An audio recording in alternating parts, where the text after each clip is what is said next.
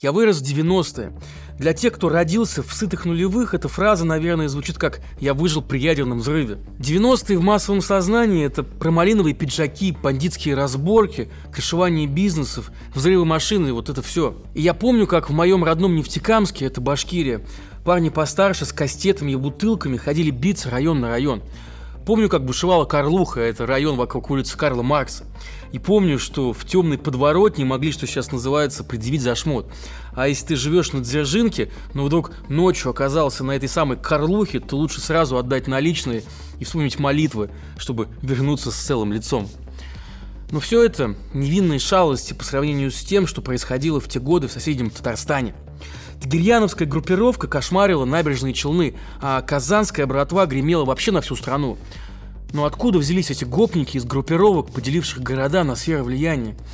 Появились они в конце еще 80-х годов, и их было так много, и они были настолько суровыми, что позже это явление даже назовут «казанский феномен». А главная молодежная программа того времени, ты 16 и старше, даже посвятит казанским бандам отдельный выпуск. Вот татары, чмыри приехали, смотри. Такие, что такое? Они, ну что там, типа, Москва, мол, нас гнули, никогда не согнули. Что сюда приезжаете, там, лимита вонючие, бля. Блядь, видел бы ты, что с ним потом было, понимаешь? А ты говоришь, мы приезжаем сюда шугать. Да тут чмырей знаешь сколько? Чмыри, чушпаны, конторы, авторы, обязаловки. Этот словарь местные подростки учили тогда чуть ли не раньше, чем стихи Пушкина. Вообще есть разные объяснения казанскому феномену. И крушение нормальных социальных лифтов, и кризис социализации подростков, когда комсомолы, пионеры изжили себя, ну и, наконец, банальная бедность. Самое главное – это гнилость системы и полная дискредитация моральных основ советского общества из-за жесткого конфликта между реальностью и утвержденной официально картиной действительности. И вот люди видели это противоречие и заражались цинизмом, ставшим позднее официальной идеологией новой России. Но я сегодня не только об этом. Месяц назад на одном из онлайн-кинотеатров начался показ сериала «Слово пацана. Кровь на асфальте». Как раз о казанском феномене 80-х и 90-х. На некоторых российских чиновников сериал произвел эффект удара арматуры по голове. Тут же заговорили про отрицательный пример, враждебную культуру и прочие нетрадиционные ценности. Меня зовут Павел Коныгин, и это «Разборы» на канале «Продолжение следует». И сегодня мы поговорим о том, как один сериал чуть ли не разогнул скреп российской государственности. И почему перед тем, как поучать жизни других, неплохо было бы начать с себя. Ну а прямо сейчас Пожалуйста, подпишитесь на продолжение следует в телеге и ютубе. Это важно, чтобы не потеряться, потому что вместе мы не одиноки.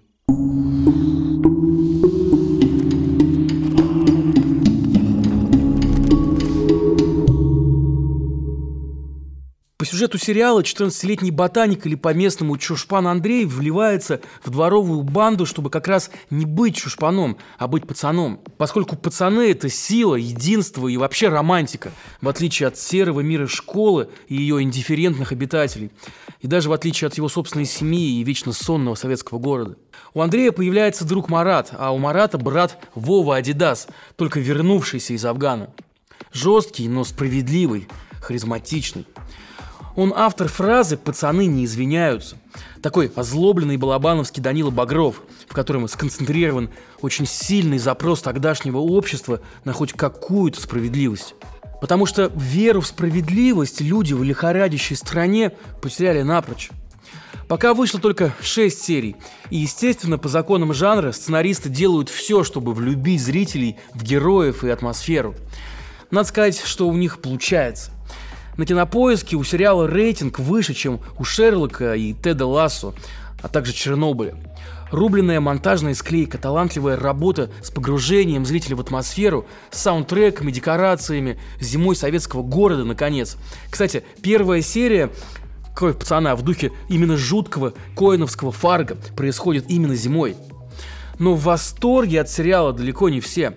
Депутат Нина Останина, например, настолько возмутилась героизацией гопников, что попросила даже СК и Роскомнадзор дать оценку действиям режиссера, а также лиц, причастных к его созданию и выпуску для широкой аудитории. Ну давайте посмотрим, что же это такие за лица. В трейлере их перечисление занимает примерно полсекунды. Это, например, Институт развития интернета. Организация, на сайте которой написано, что она помогает диалогу между государством и обществом. и которая, как выяснили мои коллеги-расследователи, только в этом году получила от государства 20 миллиардов рублей на создание патриотического контента. Ну и еще один создатель – это NMG Studio, компания, входящая в национальную медиагруппу, огромный холдинг, где главный акционер – ближайший друг Путина Юрий Ковальчук, а председатель совета директоров – внимание, Алина Кабаева. О ее близости к Путину я даже помолчу. Вы знаете, наверное, сами. А если не знаете, посмотрите наш разбор на эту тему. То есть получается, что депутат Останина заодно попросила дать как бы оценку действиям Алины Кабаевой? Ну, в целом-то отличная идея, я только за. Но в таком случае выходит, что государственные институты у нас финансируют, получается, антигосударственный фильм, который наносит вред российскому обществу? Какое-то биполярное расстройство на государственном уровне, честное слово. Ну и более того, у сериала была и мощнейшая, и явно очень недешевая пиар-компания, в том числе и в крупнейших прогосударственных СМИ. Я, честно говоря, даже как-то подумал, вдруг депутат Останина и прочие там недовольные тоже в доле. Ну, типа, таким образом как бы привлекают аудиторию. Но не могут же чиновники не знать про знаменитый эффект Барбары Стрейзенд. Это когда попытка запретить какую-то информацию только подогревает интерес к ней и делает его еще сильнее. Но, видимо, желание выслужиться и вставить свое фи в защиту традиционных ценностей выше всякой логики и, главное, реальной пользы от подобных высказываний. А еще очень уж сильны аллюзии с нынешним временем беднеющее население, солдаты с ПТСР, приезжающие с войны, подъем преступности, наконец. Поэтому, ну его, лучше запретить, как бы чего не вышло. Мы должны донести до руководства страны, что такие фильмы не соответствуют той политике, которую мы преследуем. Тут, правда, хочется задать президенту Татарстана господину Миниханову встречный вопрос. Что, прям правда не соответствует? Вот прям Базаришь? Ленинградская улица меня научила одному правилу. Если драка неизбежна, бить надо первым. Вот, вот, вот do you Дебилы. Раз уж первые лица страны считают нормой ссылаться на пацанские принципы и говорить в обществе то, что воспитанному ребенку при родителях, так сказать, даже нельзя, то какую именно политику они преследуют? Ведь на российском телеке образ умного интеллигента а Леонид Парфенов уже давно похоронен под руинами свободных СМИ, а на арене маскулинный мужик со свастикой на одежде. Ну и ведущий гопник, который лезет с кулаками на гостей – а помните еще знаменитый теледиалог лауреата премии ТЭФИ и губернатора Свердловской области? То есть мы теперь, я должен говорить как с губернатором? Или там следить за базаром, поганой метлой? То есть это ты стрелку, что ли, забиваешь, губернатор? Губернатору Куйвышеву тогда хватило ума не отвечать на выпад Владимира Соловьева. Хотя, это, кстати, не по-пацански вовсе. Но зато за Куйвышева вступился шансонье Новиков, он же руководитель, художественный руководитель Уральского центра эстрады. Слышь ты, Штрибан, ты фильтруй хрюканину насчет нашего города, а еще лучше закуси свое поганое жало. Сука, ну ведь до слез, да, пацаны? Ну, в смысле, это же безумие, дорогие зрители. Какая-то очередная биполярка. Вам нельзя, а нам можно. Кстати, помните, в одном из выпусков я рассказывал, как власти убили молодежное вещание на центральных каналах. И теперь там показывают не мультики про сочувствие и взаимовыручку, а шоу, где маргиналы из деревни бьют друг другу морды. Но запретить нужно именно фильм про группировки из СССР конца 80-х. Не скрепный он какой-то. И словами там ругаются нехорошими. Главное не перепутать. Сбежал из страны, так как засал. Мелкая тварь, засал. Чепушок. Перхоть. Засал и сбежал из страны. Но вообще есть мнение, что в сериале «Слово пацана» скрыта аллюзия на именно сегодняшние времена. Мол, та страна – это ужасная Россия будущего, куда мы вот-вот придем благодаря партии и правительству. Ну, позволю себе здесь с этим не согласиться. И вот почему.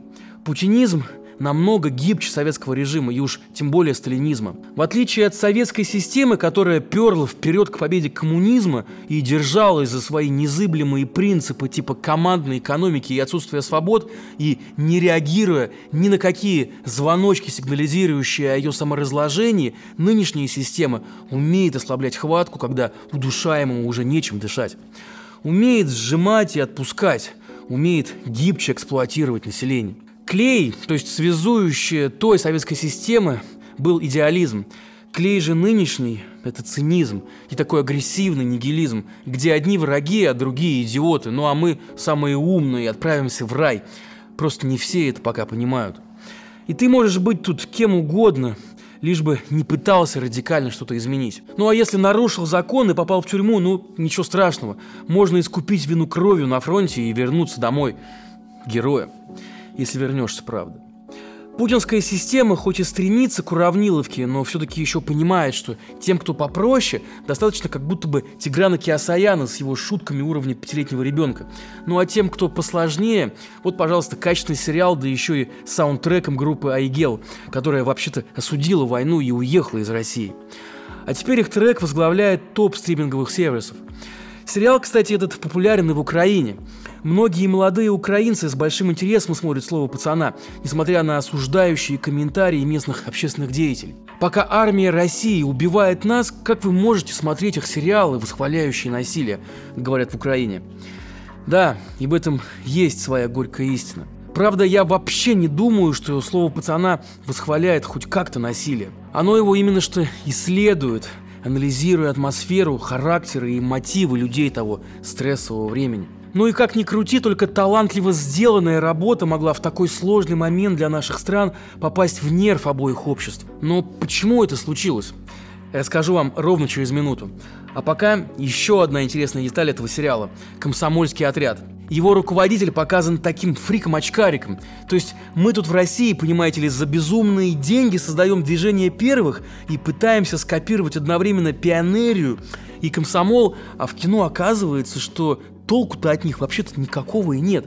Как будто зрителям объясняют, ребят, да все эти движения первых, это ж так, чтобы дед в Кремле не очень-то нервничал. Мы с вами понимаем прекрасно, что все это полный бред. И вот таким образом как бы получается, что диагноз государственное биполярное расстройство – это вовсе не болезнь.